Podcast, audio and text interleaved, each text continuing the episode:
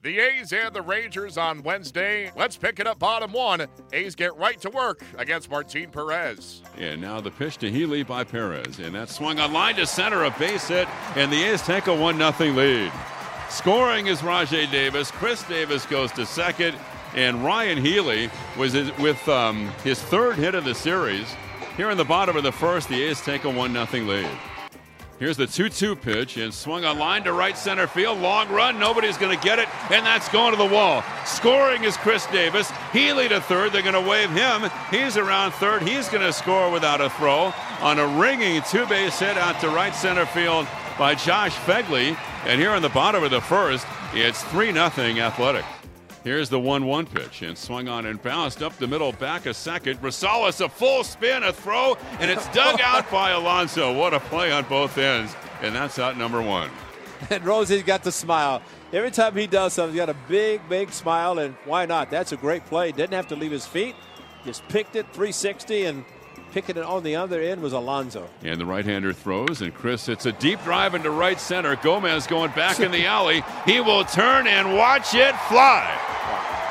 And number seven this year for Khris Davis. And the A's take a six to one lead. Again, opposite field power. Right center field for Khris Davis.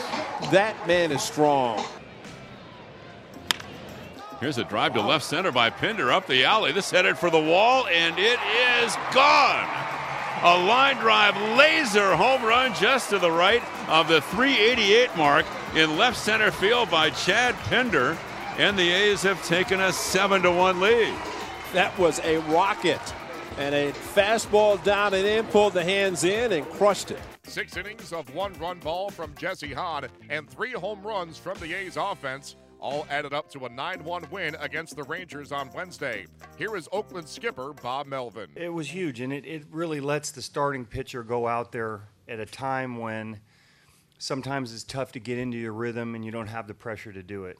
So I've said often starting pitchers maybe struggle a little bit early in the game when you have a four run lead, man. You can go out there, you know, you can throw the ball over the plate, make them hit it, and Jesse did a nice job with that. Yeah, he's keeping his, the ball down a little bit more. So early in the game was a l- little bit up in the zone, but he had a much better mix of pitches today. Whether it was curveball, his changeup's been a big pitch for him the last couple of games, and keeps everybody off what usually is his premium pitch is the sinker. So at times when he doesn't have his best fastball, you know, location wise.